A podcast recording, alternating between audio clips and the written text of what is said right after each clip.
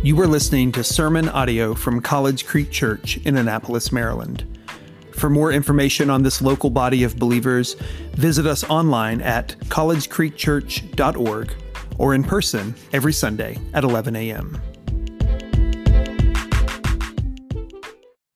Friends, we are um, so thankful and fortunate to um, have our dear sister Jess Matthews um, coming to bring the word for us this morning. Um, so we're very excited. I'm very excited to have you come and, and preach for us. So please welcome her. Thanks. Hello. Good morning. I'm myself all situated here. I apologize. My voice is not quite normally where it's at, but even if my voice isn't good, God still is. So, yeah. All right. good morning, College Creek. I'm really excited to be here with you all and grateful and um, just so grateful. Um, College Creek Church has held such a special place in my life and in my family's life over the past couple years. It's been such a place of healing and growth um, so I'm just super excited to be able to learn from God's word with you all today. Um, we're going to be looking at Psalm 19, which is in the middle ish of your Bibles. Um, if you don't have a Bible, please take one from over here on the table. It's our gift to you. We want you to have a copy of God's Word. And that's on page 504, I do believe, page 504. Um, okay, so as you all kind of get settled into that passage, I'm going to walk us through what we're going to be looking at today. And our, our big idea that we're going to be looking at is that God is a God who makes himself known to us. He reveals himself to us. He discloses himself to us. And this is good news for us. God makes himself known and this is good news. And as we explore this big idea, this big truth, we're going to be looking at three different voices that David um, talks about in our psalm here, Psalm 19. The voice of creation, the things God has made, the voice of scripture, God's word, and the voice of the psalmist in response. So let's read together Psalm 19. The heavens declare the glory of God and the sky above proclaims his handiwork. Day to day pours out speech, and night to night reveals knowledge. There is no speech, nor are there words whose voice is not heard. Their voice goes out through all the earth, and their words to the end of the world. In them he has set a tent for the sun, which comes out like a bridegroom leaving his chamber, and like a strong man runs its course with joy. Its rising is from the end of the heavens, and its circuit to the end of them. There is nothing hidden from its heat. The law of the Lord is perfect, reviving the soul. The testimony of the Lord is sure, making wise the simple. The precepts of the Lord are right, rejoicing the heart. The commandment of the Lord is pure, enlightening the eyes. The fear of the Lord is clean, enduring forever. The rules of the Lord are true and righteous altogether. More to be desired are they than gold, even much fine gold, sweeter also than honey and drippings of the honeycomb. Moreover, by them your servant is warned, and keeping them there is great reward. Who can discern his errors? Declare me innocent from hidden faults. Keep back your servant also from presumptuous sins. Let them not have dominion over me. Then I shall be blameless and innocent of great transgression. Let the words of my mouth and the meditation of my heart be acceptable in your sight, O Lord, my rock and my redeemer. Let's pray together before we get started here. Lord, you are our rock and our Redeemer. Speak to us now, Lord. We thank you for these voices of creation, of your word that you speak to us, as we have talked about already this morning. And we pray now that you would incline our hearts to your word and your word to our hearts. Lord, give us eyes, ears, minds open Lord, if there's anything distracting or untrue in what I am saying here, Lord, that you would just put it far away, that you would be glorified, that you would be honored in this time, and that we would encounter you and come to know you more deeply. In your name we pray. Amen. Okay.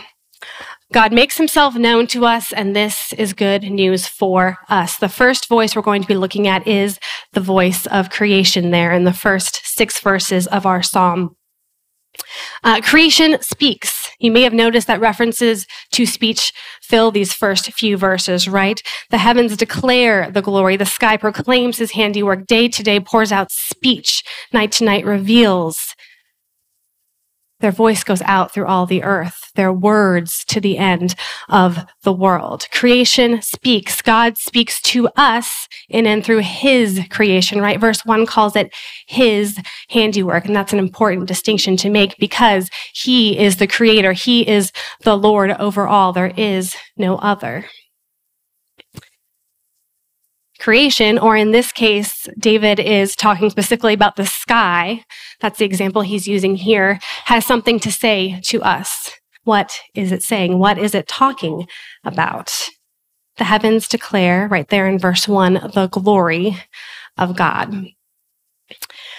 If you're like me, you might have asked that question when you read the verse. What, well, what is the glory of God? What are we talking about when we say the glory of God? How do we define this? there are lots of definitions out there. I'll read you a couple of them. Tim Keller defines it as the infinite weight and supreme importance of God, his inexpressible beauty and perfection. Author Christopher Morgan defines it as the magnificence, the worth, the loveliness, and grandeur of his many perfections. Now, these definitions are a little broad. You may have noticed that. And I think um, even in that broadness, they point us to something that is very important. And that is that the reality that we can attempt to put words around this core idea of God's glory, but the glory of God, simply put, is beyond anything we could truly describe with words.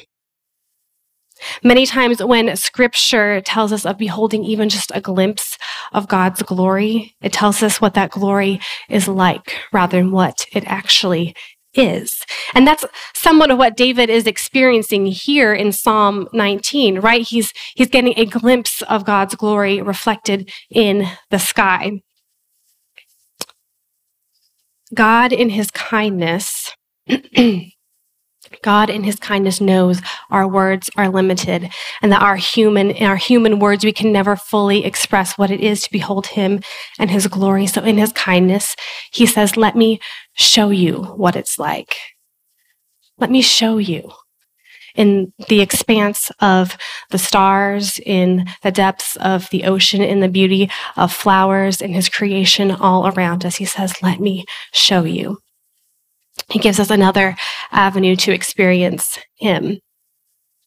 I don't know exactly what David was looking um, looking at when he put pen to par- parchment, I guess, pen to parchment, um, when he wrote Psalm 19. We know he was looking at the sky. Um, I like to picture it as a sunset.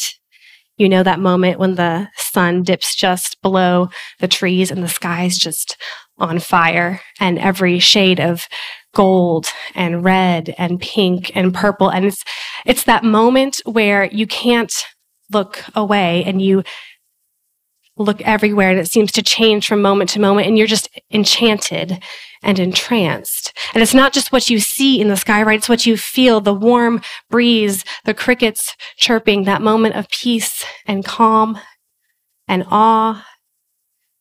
And there aren't really words to describe it, right? It's just glory, glory, glory. God makes himself known through the things he has made, and this is good news for us. Do we notice? Are we listening? This glory is in the grand scenery that we just described, and it's also in the intricate details, the everydayness of creation as well. Uh, I'm going to share just a brief story about how a bumblebee ministered to me, which I know sounds a little dramatic, but I promise you it really did happen. So, um, I'm dropping my or driving my kids home from school one day. You know, we pull the minivan up to the driveway. I'm a pack mule up the sidewalk with all their backpacks, and my list is just going of the things, the to-do list. I got to make dinner. I got to clean out their lunch boxes, make sure everything's packed for the next day. And I'm just going. That's my mindset. And then we walk by our front garden bed. And if you've been to my house, you know that we have not really maintained this front garden bed. It's um, chaos, probably a nice word for it. We haven't done anything really with it since we moved in. I, I take that back. My husband has been recently working on it, but the time it was just chaos everywhere weeds, overgrown. And like every time I walk by it, I'm just, oh my gosh, it's like another thing I have to do. Our neighbors probably think we're crazy because this looks a mess. Like, who has time to landscape these things? I don't know. So that's what I, that's my mindset as I'm walking up my sidewalk. Um, now, children are very good teachers in helping us notice and slow down and notice God in these little details, right? Because my children, that is not what they saw at all. They saw a bumblebee a bumblebee. And you would have thought Santa Claus himself had shown up on our porch. They were so excited because they have been learning about bumblebees in school and flowers and pollination and that whole process. So they say, Mom, Mom, stop. Put everything down right where you are. Don't scare the bumblebee away. And sure enough, we had to drop the bags. They were right there on the sidewalk, and I am watching this bumblebee with my kids and it goes from overgrown flower to overgrown flower right in my garden bed. And I tell you, that ministered to me in such a powerful way that slowing down and watching this bumblebee with my kids for five minutes, because he was working with purpose and intention to do what he was created to do in the chaos of my garden bed. That bumblebee was designed to create beauty out of this chaos, right? And, and we went back inside. I don't exactly remember how the evening went, but I'm pretty sure chaos was involved. I'm sure someone didn't like the dinner that I made and fights happened. I probably lost my patience with my kids too. I'm sure I forgot something in their lunch boxes or backpack. Chaos, right? But I was reminded, and I'm continued to be reminded to this day. Obviously, I'm still talking about this bumblebee, but I'm reminded that in the chaos of life, of parenting, that God has given us good works to do and has purpose and tension, is working beauty in the middle of the chaos. When I comfort a child who is scared, when I apologize to my kids and model confession and grace and forgiveness to them in the middle of losing my temper, that's all good and beautiful things and purpose and intention that God is working in the chaos of our lives. And maybe for you, it's different chaos. Maybe it's work. Maybe it's relationships. Maybe it's health. It could be all sorts of things. So remember, remember the bumblebee when you're in that place of chaos, right? God is working purpose and intention. Mm-hmm. I know I'm getting a little sidetracked here, but what I really want to highlight is that God has this ministry of creation. God ministers to us through creation. He has given us a world that fills up our senses with glimpses into his beauty, his character, his glory. He has given creation a ministry to us to point us to him and to remind us of Him. Two things that kind of popped to my mind as I'm studying through this ministry of creation. One is that this ministry um, shows us that God, the God who created the universe, wants us to know Him. Just pause and reflect on this awesome truth for a moment. The God who created the entire universe wants us to know Him to such an extent that his godness is spilling out all over creation, right? Verse two, day to day pours out speech, pours out speech. The second point is this that God faithfully tells him about, tells us about himself. He's persistent in his self disclosure. I love that David uses the example of the sun and the skies here in verses 1 through 6 because it points us to the fact that God's revelation of himself is an unceasing daily mercy, right? Verse 2 again, day to day pours out speech and night to night reveals knowledge. Every time the sun rises and sets, it's reminders of his mercies that are new every morning and his faithfulness to us. He is a God who makes himself known in the things he has made, and this is good news for us. I'm going to shift gears here a little bit and talk us through some some theological termino- terminology to help us kind of understand this um, ministry of creation and then move into this ministry of scripture, God's word, right? Um, part of David's praise for God's revelation through creation is that it is something all humans can witness and partake in. Verse 4 their voice goes out through all the earth and their words to the end of the world. there is a, a, theological term we use for this witness of creation, and it is general revelation. Um, in other words, by simply existing in the world that God created, there are things about God that are disclosed to you, whether you believe in Him or not.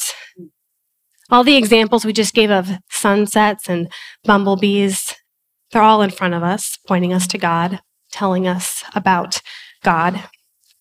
This idea is also echoed by Paul in the New Testament in Romans 1:20. He says, "For his God's invisible attributes, namely his eternal power and divine nature, have been clearly perceived ever since the beginning creation of the world in the things that have been made." This is a great mercy. But with it, there comes accountability as well. Paul goes on to say that they, everyone who witnesses these things that are made, are without excuse. Because God's reality is made known to everyone throughout the created world, everyone is accountable when they turn away from that reality. Thankfully, the story does not end there because God, in His mercy, tells us how to be in right relationship with Him. This is a type of revelation we call special revelation, so general and special, and it is faithfully and divinely recorded for us in Scripture, in the Word of God. So, general revelation, special revelation, say that five times fast. Um, Another way to think about these two is that with while general revelation tells us things about God, tells us about his power, about him as creator, about his beauty, special revelation brings us to God, to salvation, to right relationship, tells us what we need to know to be in relationship with him. And that brings us to our second voice, the voice of scripture, the voice of God's word. excuse me, starting in verse 7.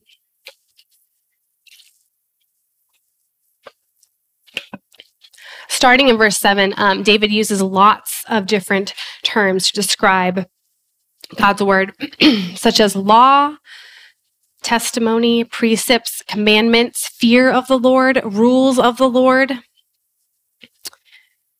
It might seem strange to you that I just talked about what we need to know to be in relationship with God. And now we're talking about words like law and commandments and rule. It might seem strange that David's using those words here. And yet in verse 10, David says, they're more to be desired than gold, even much fine gold, sweeter also than the honey and drippings of the honeycomb. I don't often find rules sweeter than honey or laws sweeter than honeycomb or riches. So how, how do we reconcile this? I want to put some framework around the terminology that David uses here.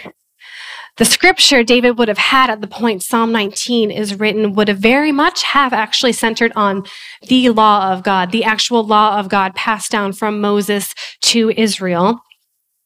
And this law did, in fact, show them how to live in right relationship with God within the terms of this covenant he established with them, and then showed them how to atone with sacrifices when they were outside of this covenant with him.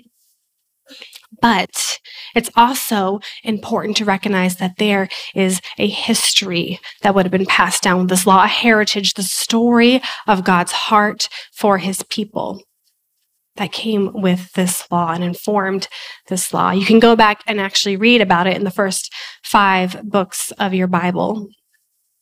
And in these five, first five books of our Bible, it recounts how God created the world and out of a world determined to pursue sin and life apart from God. God chose a people to be his own, to enter into covenant with him, a special relationship with him. And even though they continued to sin and failed to uphold their part of the covenant, God continued to uphold his covenant with them. Hmm. You can read about how God's people became enslaved and God rescued them out of slavery miraculously, brought them into their own land, gave them laws and guidance to be able to function as a nation with Him as their head in right relationship with Him. I love that David uses the word testimony of the Lord in verse 7.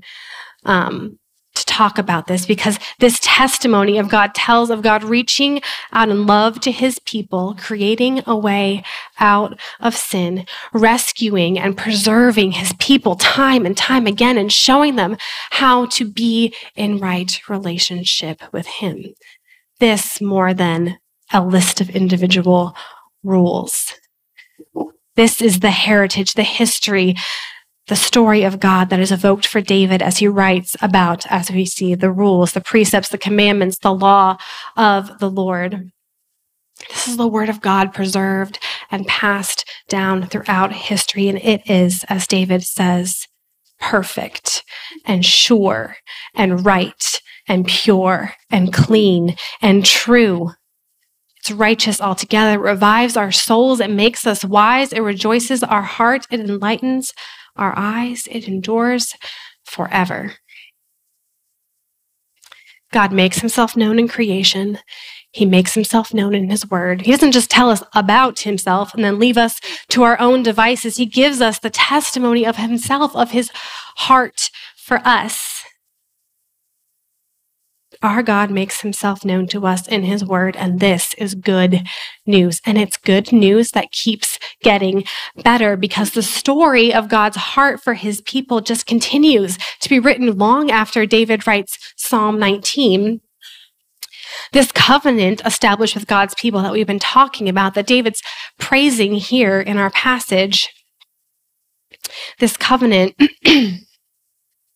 This law of the Lord is filled, fulfilled completely in Jesus. Jesus himself tells us in Matthew 5 that he came to fulfill the law. And Jesus is called the Word of God. John 1:14 speaking about Jesus says that the word became flesh and dwelt among us. I love how author Dane Ortlund talks about Jesus as the Word of God. He calls it him the embodiment of all that God wanted to say to us, the embodiment of all that God wanted to say to us.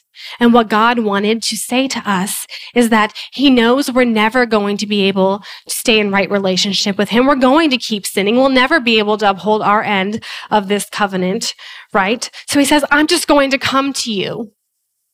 I myself am just going to come to you in the flesh and deal with sin once and for all. And this is glorious. John 1:14 goes on to say, "The word became flesh, dwelt among us, and we have seen his glory." We spent a bit of time talking about glory in verse 1. And John makes uh, a great connection for us here. We talked about glory in terms of infinite splendor and power and greatness reflected in the beauty of creation. And John makes this connection of a different facet of God's glory seen in the Word of God, Jesus. Because when we behold God's glory in the person of Jesus, the Word of God, it is God's infinite splendor becoming gentle and humble and lowly mm. Coming near, pressing in God with us. The glory of God walked among us, communed with sinners and sufferers, extended compassion, showed us his heart rich in mercy. The glory of God became a servant to us.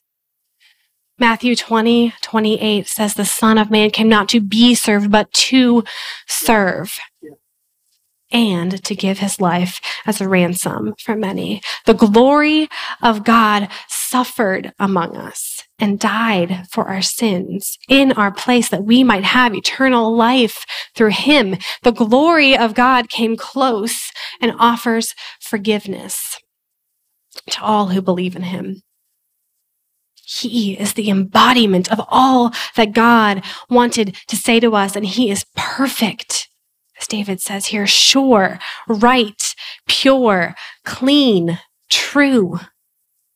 He revives our soul. He makes us wise. He rejoices our hearts. He enlightens our eyes. He endures forever, and He is righteous all together. God makes Himself known to us in creation. He makes himself known to us in his word, and he makes himself known to us in the word of God. Jesus, come to us. And this is good news for us. That brings us to our, our final voice in this passage, a voice of response. How do we respond to all this good news? How does David respond here? His response is ultimately one of humility, of pressing into the truth of God's character. Humility tends to happen when we meditate on God and His glory. We become aware of how not God and how not glorious we are. It casts light on our sin, right? In verse 12, David almost seems a little despairing here by the awareness of this, right? He says, Who can discern his errors? There's no end to the sin, it seems. He talks about how there are hidden faults or sins we don't even maybe realize we are committing or are so blind to because we're so accustomed to sin. And then he talks about presumptuous sins. That's, I guess, the idea of I know what I'm supposed to do. I know what God says, and I'm just going to do it anyway. Mm hidden sins, presumptuous sins. What David is doing here is bringing in the practice of confession, bringing our sins both blatant and unknown to God. He doesn't hide from them, but he's also not consumed with self-deprecation or trying to, to earn back favor from God in this. Because he remembers what God has made known about himself and he knows that God stands ready to forgive and that he has the power to forgive. He has confidence in this in verses 12 through 13. He says, Declare me innocent. Keep back your servant from presumptuous sins. Don't let them have dominion over me. And I shall be blameless and innocent of great transgression. I love that he brings back this word declare in verse 12. We saw that again in verse one.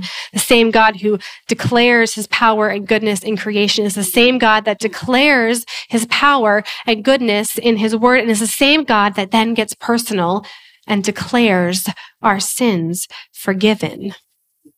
This is a great model of confession for us to follow as we hear what God speaks. We acknowledge that our sins are many and they're great and that God has all power and goodness to forgive. And then press into that graciousness that he offers us.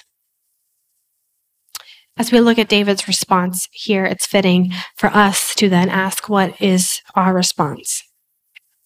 God speaks. He makes himself known. He longs for you to know him and has gone through great lengths to show us through creation, through his word, and ultimately through the word, Jesus, who came to us.